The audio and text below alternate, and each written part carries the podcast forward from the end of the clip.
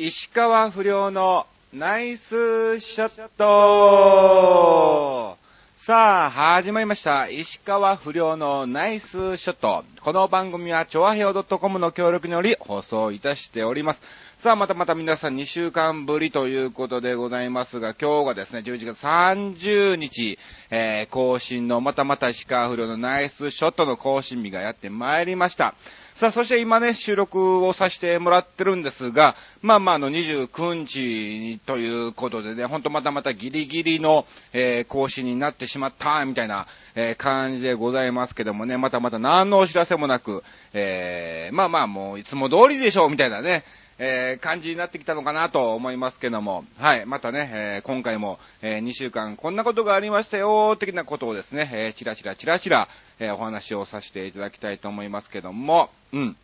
まあ、あのー、前、じゃあまずこれから行きましょうか。ね、前ね、ちらっと告知をさせていただきまして、あの、有名な女性ファッション誌に私、モデルデビューすることになったということでね、えー、ちょこっとだけ曖昧な感じで、はい、えー、お知らせをさせてもらいましたが、まあ、これが完全に、えー、発売になりましたので、改めまして、ここでですね、えー、きっちりと、えー、告知かね、えー、お知らせをさせていただきたいと思います。まあ、大体皆さんもお分かりだと思うんですが、えー、11月23日に、えー、発売されました月刊誌ですね。だから今現在も、えー、発売されておりますが、えー、有名女性ファッション誌、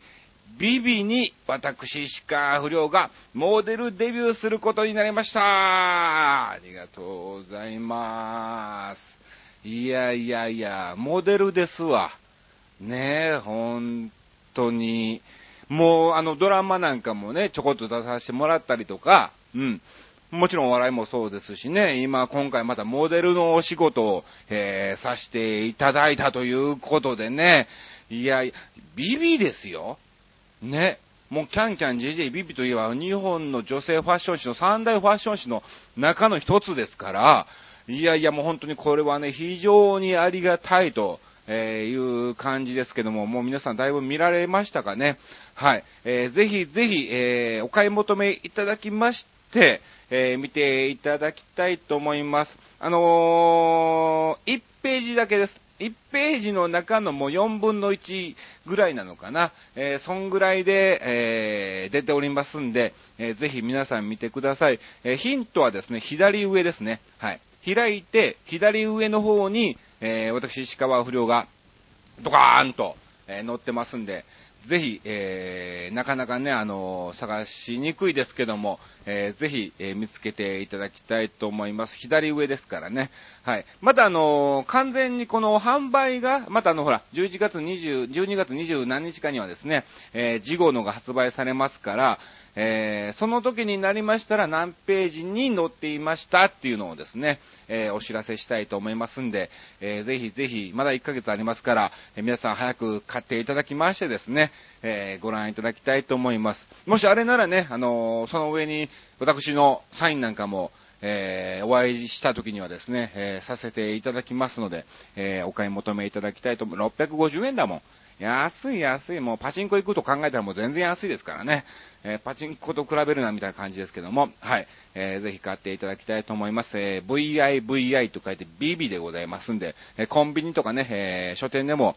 え、販売されています。え、ぜひお買い求めいただきたいと思います。よろしくお願いします。あの、本当にね、なんでって、あの、よく聞かれます、これ。な、どういういきさつなの？みたいな。えー、感じなのね、やっぱり友達にしろ、あの、マネージャーすらそうだったんだわ。うん。僕自身もそうだったのね。いついつ、えー、ちょっとビビの撮影入ったからスケジュール押さえといて、みたいな感じで連絡入ったんですけど、え、ビ、ビビ？ビビビってあのビビですか？そうだよ、女性ファッション誌のビビだよ、みたいなえ感じ。え、な、なんで？なんで？って。いや、よくわかんない、みたいな感じでね、えー、マネージャーも言ってたんですけども、うん。あの、まあまあ、一応、その、えー、11、あの、デートをするならば、みたいなね、えー、スケ、1ヶ月の、えー、そういうね、あの、そのモデルの女の子の、なんだろう、まあそういうスケジュールみたいなのがあって、その中の1日に、えー、そのゴルフバーで、えー、プロゴルファーの方とデートをしました、みたいな設定で、ちょこっと、私ね、石川不良が、えー、一緒にね、モデルさせてもらったんですけども、まあまあ、そういういきさつですわ。だからそういう感じの、中の一企画の中の、その中の一日、うん、に、まあまあ、たまたままあ、ゴルフバーならば、じゃあじゃあここに石川遼っぽいのいてたら面白いんじゃない？的な、えー、感じで今回ね、えー、オファーをいただいたということでございますんで、まあ、本当に僕自身もびっくりしてるし、周りの友達も、なんでみたいな感じ、本当にそういうのがあったんですけども、まあまあ、おそらく僕自身も今後ね、そういう使われ方をしていくのかなと、えー、自分ではね、えー、分かっておりますし、まあ、あの、なんかね、番組の中でも、ちょこっと持つメインの司会とかじゃなくって、石川不良としてはね、うん、横山あちとしてはわかんないよ。えー、もちろんその夢もまだまだね、捨ててない状態ですから、えー、それを目指して頑張っていきたいと思いますけども、うん。まあまあ、あの、ある番組のあるコーナーのある企画の、えー、一部にちょこっとだけ登場みたいな、えー、感じをね、ちょっと今狙ってますんで、えー、ぜひ皆さん応援をしていただきたいと思いますが、まあまあ、それはね、えー、さておき、えー、皆さんお買い求めいただいて、またその感想なんかもね、メールでいただければありがたいなと、え思っておりますけども、まあ、今回一番お話しするメインなのがですね、えー、まだまだ前回も告知でお知らせしましたが、えー、大阪の方に行ってまいりまして、そこから、えー、私の我が師匠、横山隆史博士の横山博士の、えー、ふるさとですね、えー、愛媛県今治市波方町っていうところに行ってまいりまして、またその時のね、なんだろう、もうその一日が、一日なのね、行ったのはたった一日なんですが、11月19日に、まあまあ出発で、で、その日当日入って、えー、そのまま舞台、それ終わってすぐに、えー、大阪の方に帰ってくるっていう、たった一日ですわ。まあ24時間ぐらいね、かかったんですけども、その24時間が本当にね、あの海外ドラマの24じゃねえかっていうぐらいの密度が高い一日だったね、本当に。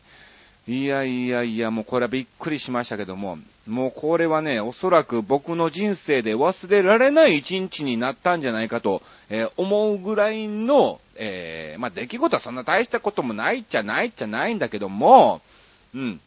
はい、えー、まあまあ自分の中ではね、えー、すごく重要な一日になったんじゃないかと、えー、思うような日でしたね。まあまあじゃあ、とりあえずですね、18日に、えー、大阪の方に、えー、帰りまして、まあまああのー、新幹線にね、乗って帰るわけなんですが、うちのおかんがね、うん、お母さん、大阪のお母さんが、あの、芋羊羹がすごい好きなのね。だから毎回毎回大阪に帰るたんびに、芋羊羹を、えー、買ってお土産で買ってっていくんですけども、あのー、まあ、他にもいろんなね、師匠にも買わないといけないとか、えー、それ以外にも買わないといけないみたいな感じでいろいろ探してたら、えー、結局、浅草の船輪の芋羊羹も東京駅にはあるんだけども、その芋羊羹がね、見つからなかったのね。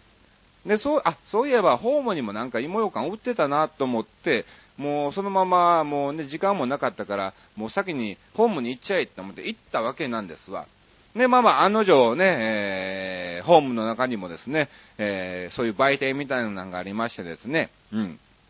そこに、えー、芋ようかんなんかもね、ちらっと見えて売ってたんですけども、まあまあ一応、そのね、店員さんに、船輪の芋ようかんじゃないんですか？っていうのを確認して、船輪じゃないんですけども、みたいな感じだったのね。まあまあまあいいかと。えー、まあ同じ芋ようかんならばね、まあ別に、まあそんなに味も変わんないだろうと。えー、いうことで、えー、買ったんですけども、あの、浅草の船輪の芋羊羹っていうのは、525円で買えるのね。まあ、普通の、普通のごくオーソドックスの芋羊羹なんだけども、うん。525円で買えるんだけども、その東京駅のホームで買った芋ようかんね、えー、おいくらですかって聞いたら、1260円ですって言われて、高ーみたいなね。何それ？倍以上じゃん。ホームに上がって別に同じ船輪じゃないけども、船輪が欲しいのに、みたいなね。いやいやいや、もうこれびっくりしましたよ、本当に。まあまあ仕方なくね、もう買うしかないので、まあまああのー、買わせていただいたんですけどもね、1260円。一体どういう芋ようかんで、えー、どれぐらい美味しいんやと、えー、いう気持ちだったんですけどもね。まあまああのー、今後は絶対僕は、えー、東京駅の地下街で必ず、えー、忘れずに勝っていこうというぐらいの、え、気持ちにはなりましたね。うん。いや別にあのー美味しいとかそういうのはね、まだあのーお母さんが食べたからね、どうなんかわかんないんだけども、うん。味はもしかしたらもうそう、倍以上のやっぱおい味しい美味しい味がね、するのかもしんないけども、やっぱり船輪の芋ようかんがね、すごく気に入ってるので、安くても船輪の芋ようかんみたいなね、えー感じだったんで、うん。えーぜひ、ぜひ、あの芋ようかんにこだわらない方は別にホームでも買われていいと思いますけども、浅草の芋ようかんがいいっていう方は、ぜひぜひホームでは売ってなかったんで、はい、えー忘れずに東京駅の地下の中で買って、えーぜひですね、ホームで、え新幹線乗っていただきたいと思います。まあまあそんなことがまず一発目あったわけなんですが、18日に。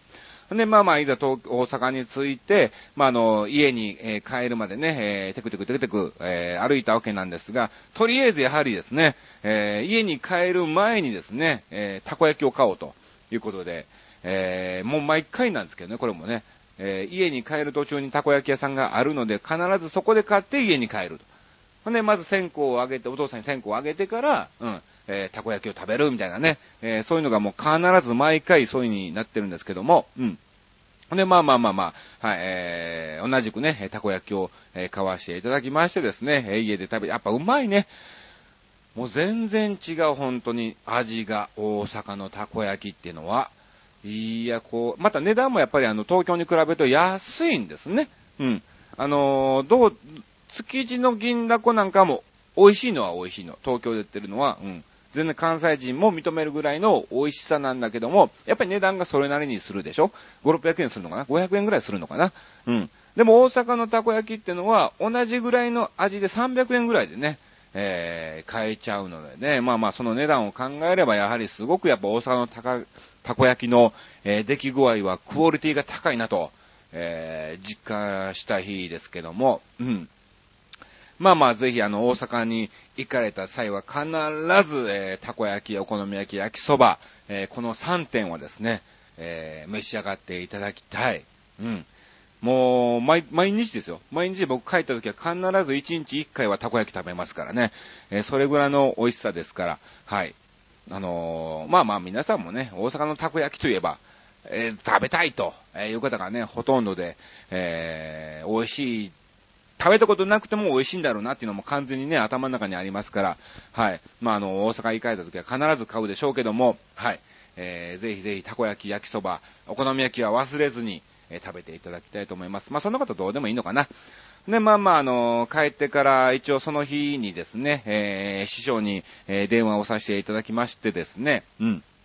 あのー明日よろしくお願いしますと。で、まあまあ、前もって師匠がその18日帰んだったら、えーその日の夜に打ち合わせしながら飯でも食おうや、ということで、お誘いをいただいてたんで、えー師匠に電話して、え何時にどこに行きましょう、みたいな感じで行ったんですけども、まあ一応、時間が6時にですね、えーなんだっけな、四天王寺、なんとか、夕日が丘前っていうのがあって、うん。夕日が丘前に、えー6時に、みたいな感じでメールが来たわけなんですわ。うん。夕日が丘？どこやそれ？みたいなね。いや、あのー大阪にも僕ね、18、18時、21年住んでましたけども、初めて聞く駅名で、え、で、新しくできたのかなっていうような感じだったんですが、まあまあ一応乗り換わんないのね、検索で調べた結果、えー四天王寺夕日が丘前ということでね、あの、地下鉄の谷町線になるのかな？うん。えーそちらの方だったんでね、まあなんとか行くことができたんですけども、いや、びっくりしましたよ。うん。一応、電話したのが、何時だっけな、えー家にいてる段階ね、家にいてる段階で、えー5時前、5時前に電話させてもらったのね。うん、1時間ぐらい前に電話してくれって言われたから、うん。んで、6時に夕日が丘前、あと1時間しかないやん。え、どこなの？間に合うの？やばいみたいなね、えー感じだったんですけども、うん。まあまあ全然なんとかね、えー余裕に間に合う時間に、えー着いた、えーわけなんですが、パッと思いついたのが夕日が丘だから、え、千里とかそっちの方なのかなと。うん。えみたいなね、えー感じもありつつ、それじゃまずい間に合わねえな、みたいな、えー感じだったんですが、まあ、四天王寺夕日が丘前ということでね、まあ、全然あの、大阪市内なんで近かったんで、えー間に合ったわけなんですけども、うん。あのー、一応そこでね、待ち合わせをさせてもらって、えー、まさみ兄さん、僕の兄弟子ですわ。一回この番組にもね、あの、ゲストでコンビで出てもらいましたけどもね、えー、横山まさみ、えー、トンボっていうのがね、えー、言っておりましてですね、えー、そのまさみ兄さんが僕の兄弟子なんですね。で、まあまあ、ちょうど大阪にいてるということで、あのー、一緒に、はい、ご飯をね、えー、誘えということでね、あの、一緒に行ったわけなんですけども、まあ一応前もってね、えー、早めに行こうと、えー、6時だけども、一応念のため僕はもう5、えー、5時半ぐらいには着いたのかな。30分前には、えー、着いてですね、えー、ちょっと明日のネタなんかも、次の日のネタなんかもね、考えたいなということで、えー、マクドナルドでね、えー、マックで、え、ちょこっとコーヒーなんかも、え、飲んでたんですけども、で、まあまあ、あの時間になりましたんでね、え下に置いていって、まさみさんと合流してですね、えー、師匠ともね、えー、お会いしたんですが、なんか師匠からね、まさみさんの方に電話あって、えー、マクドにいてるみたいな感じであったんですって。ほんで、まあまあ、あれ、俺さっきまでいてたよ、みたいな。え、師匠、いてたの？みたいな、え、感じになったんでね、ちょっとびっくりしたんですけども、とりあえず慌てて、はい、えー、マクドにまた店入ってですね、えー、師匠を探したんですが、いてないんですよ。え？みたいな感じだったんですけども、まあまあ、よくよくまた外に出てみると、師匠がマクドの前の道路で、え、車止めて待ってるから、みたいな感じでね、えー、行かしてもらった、あの、お会いすることができたんですけども。いやー、またまたやっぱ師匠の威厳っていうかね、えー、そういうのはもうやっぱ違うなっていうのをね、えー、本当に、えー、翌日の波方町で、えすごく実感したんですけどもね。まあまあそんなことは、まあ、とりあえず、と、とりあえずその後の話をさせてもらいたいんですけども、うん。あのー、大阪って今回行って気づいたんですが、すごくちっちゃいなっていうのは分かったんですね。東京に比べると。だいたい東京って移動時間はね、だいたい1時間は見るんですよ。うん、どこに行くにも。新宿から上野とか、うん、まあまあ、その現場から次の現場、この都内にしろ、1時間は見るんですけども、大阪って30分で行けんのね。うん。いや、これ近いなぁと思ったんですけども、ただね、電車賃が非常に高い。これはね、ちょっとびっくりしたね。あの、東京と、なんだろう、倍の移動距離なのね。東京は倍の移動距離なんだけども、値段は一緒ぐらいな感じうん。例えば僕の家からですね、えー、山手線じゃなくて環状線からですね、例えばこう、梅田に出て、梅田からこう地下鉄に乗った場合、えー、えー、ね、400円ぐらいかかっちゃうんですよね。でも僕の家から、その、葛飾ですが、葛飾から新宿に行くのも同じような感じで時間は倍かかるのね。倍かかるんだけども、値段は同じような値段なんですよ。400円ぐらいみたいな、えー、感じなのね。いや、だから東京はもちろん時間はかかっちゃうけども、大阪に比べると電車賃は安いのかなと、えー、いうのをですね、今回非常に実感しましたね。うん。一駅行くにも170円とか、うん、平気であるもんね、そんなのがね。うん。東京だと130円とかね、一駅ならね。うん。もあるし、例えば地下鉄なんて、えー、160円からかな。うん。でも、大阪の場合はですね、もう210円とかね、結構高いんだね、本当に。えー、それがね、今回、えー、ちょっとね、いろいろ電車移動なんかもあったんで、えー、すごく実感したんですけども、うん。ほんで、まあまあ、あの、そこで師匠と合流して、ほんで、そして後からですね、その僕の弟弟子のですね、あの、原田くんっていうのもいてまして、えー、その子も、えー、合流しましてですね、えー、まあ、弟子3人と師匠4人で、ね、師匠を入れて4人でですね、えー、一緒に、ご飯を食べたわけなんですが、まあ、あの、せっかく大阪来たからね、あの、どこ連れてってくれんのかな、みたいな感じだったんですけども、とりあえず飯食おうやということで、えー、師匠が選んだ先がですね、えー、びっくりドンキーかな、うん、えー、そちらの方に、はい。びっくりドンキーだったんですね。まあまあ、久しぶりに大阪に来たんですけど、まあまあまあ、飯食おうやということなんで、それからいろいろ行こうやということでね、えー、まああの、南波の方なんかね、連れてってもらったんですけども、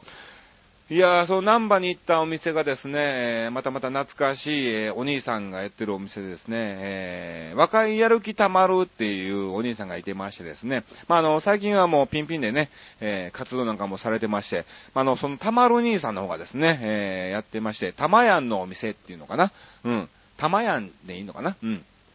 そのお店の本当にあの、ちっちゃーい、もう、えー、立ち飲み屋ですわ。うん。えー、もう本当に5人6人入ったら満員じゃねえかみたいな、えー、感じのお店に、がですね、南蛮にありまして、まあでもあの、すごくね、雰囲気が良くてですね、えー、もう、何の気兼ねもなく入れるぐらいのお店でですね、ちょこっと入ってちょこっと飲んで帰ろうみたいなね、えー、本当に一杯飲んで帰ろうみたいな感じのすごく、えー、気さくなですね、楽しいお店に、えー、行ってきたんですけども、そこでですね、えー、なんと、はるか師匠にお会いしまして、まあ、あの、玉屋のね、芸人の兄さんがやってますから、いろんな師匠方もですね、えー、たまに顔を出すということで、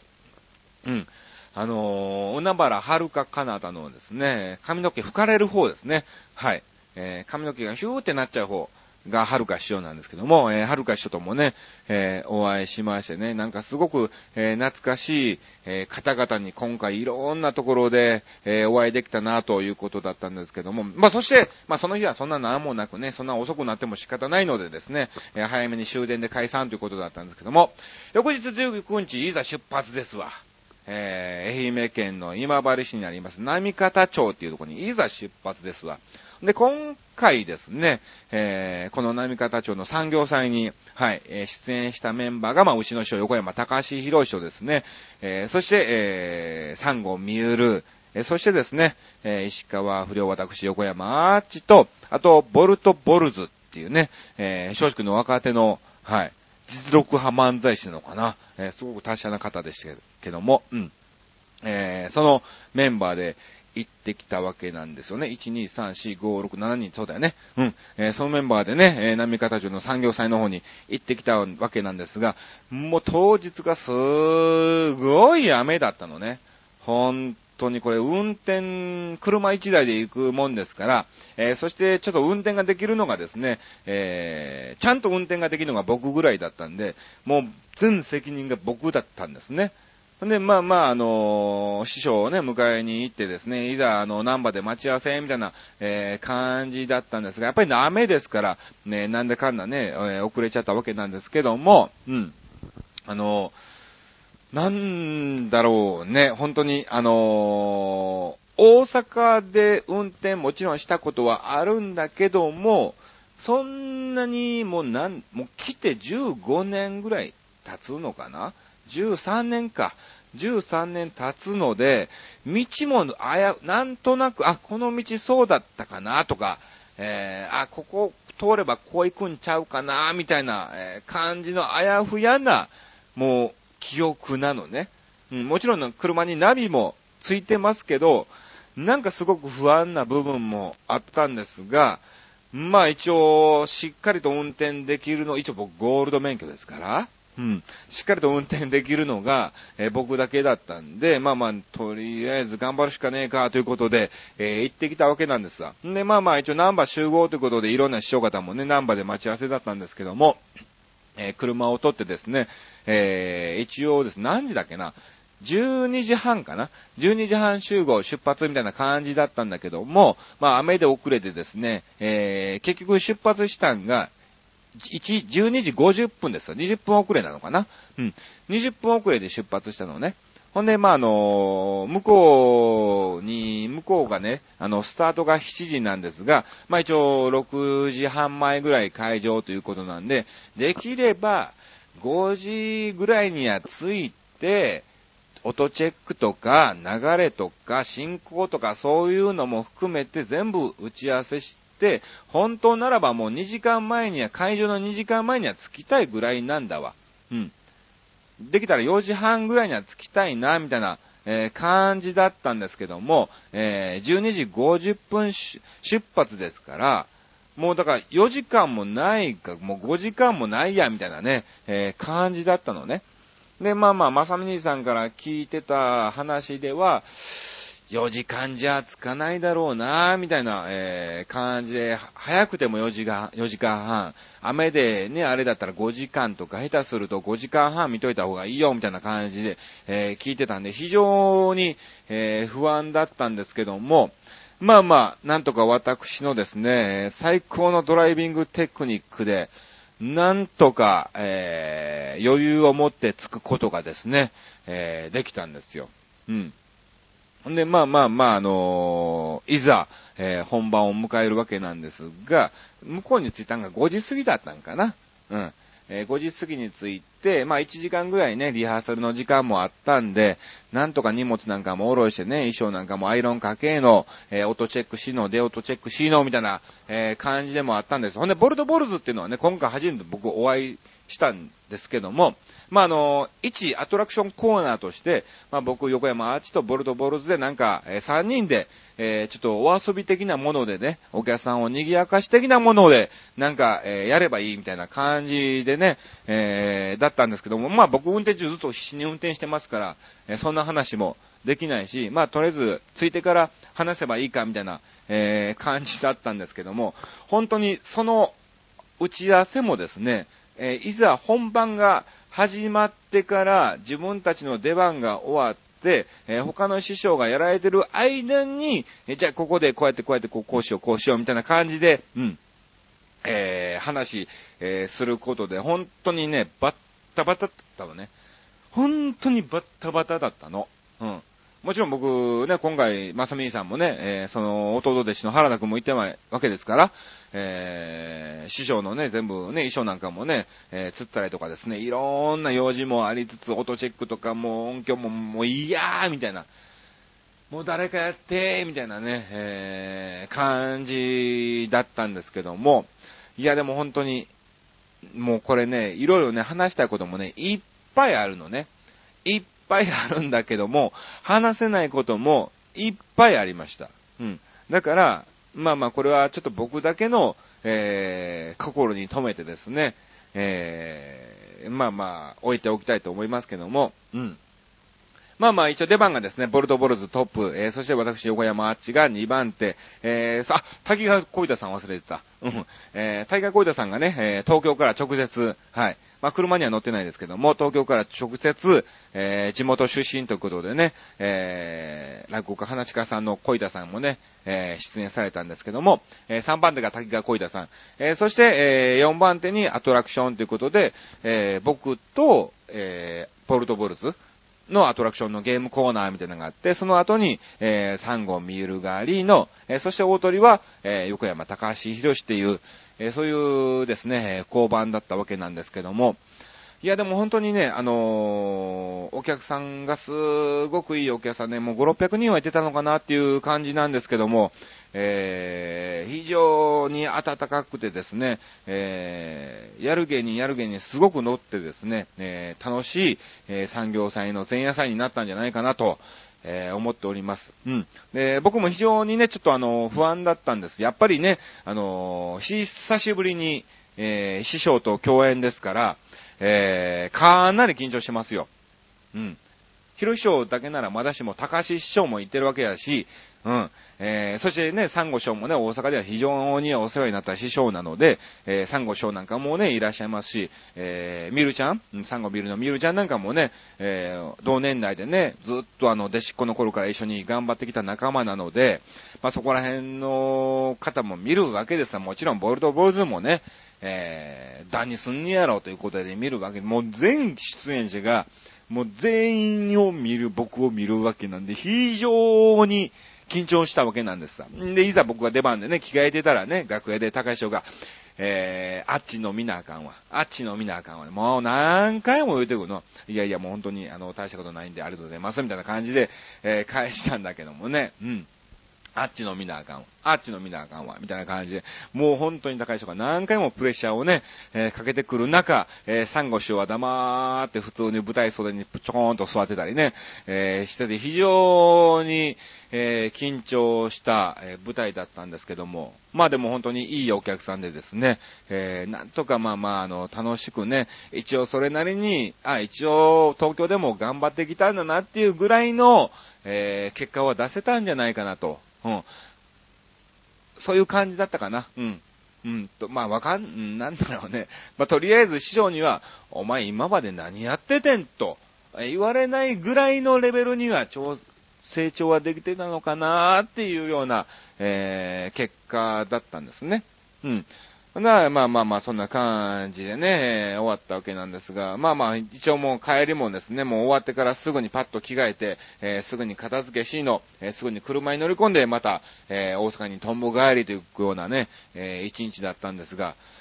いや、本当に今回もうね、もう時間がね、もうないから、もう30分過ぎちゃったんで、えー、簡単に、この波方町のですね、えー、1日あった出来事をですね、えー、まとめるとですね、今回まあまああの、21日に、え、東京に戻ってきたわけなんですが、本当にあの、東京に戻るときにですね、なんだろう、うん、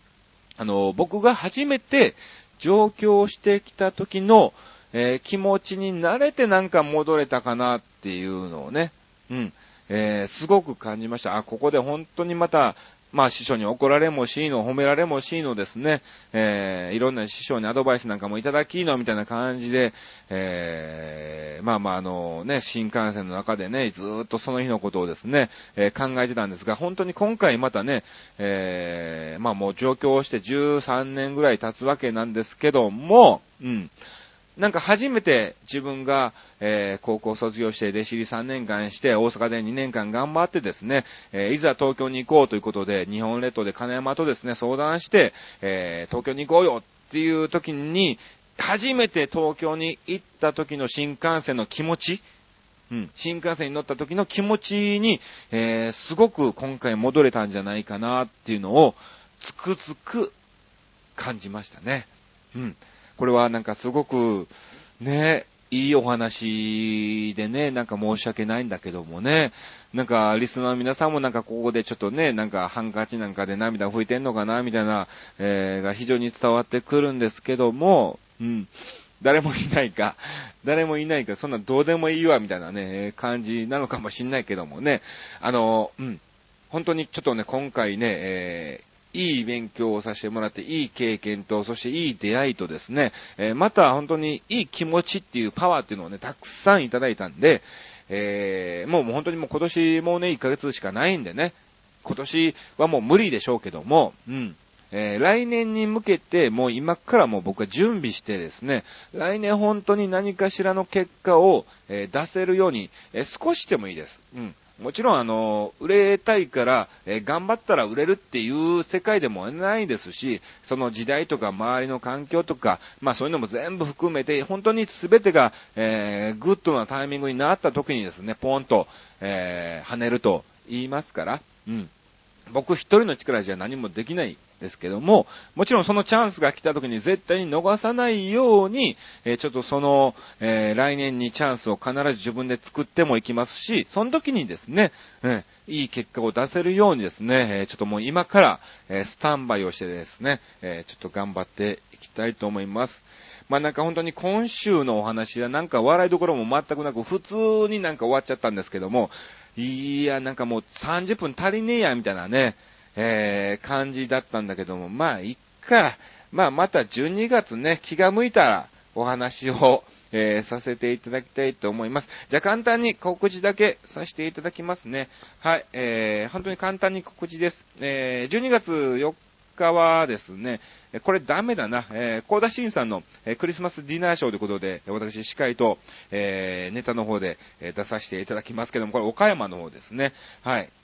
まあまあ、あの、見られる方は見られるかなっていう感じです。はい。えー、ないね。12月なんもないわ、本当に。えー、残念なことに。えー、25日もですね、クリスマスコンサートはあるんですけども、うん、それのゲストで呼ばれるんですが、これは和幸子さんという方のですね、えー、クリスマスコンサートのゲストでございます。うん。えー、それが何もない。まあまあ、また何かしら、えー、急遽入った場合はですね、はい、えー、ブロックなんかでお知らせしますんで、見に来ていただきたいと思います。さあ、こんな感じでぐだぐだの本当に自分の自己満足的なトークで、えー、終わっちゃいましたけども、えー、またまた、えー、次回も聞いていただきたいと思います。以上、石川不良のナイスショットでした。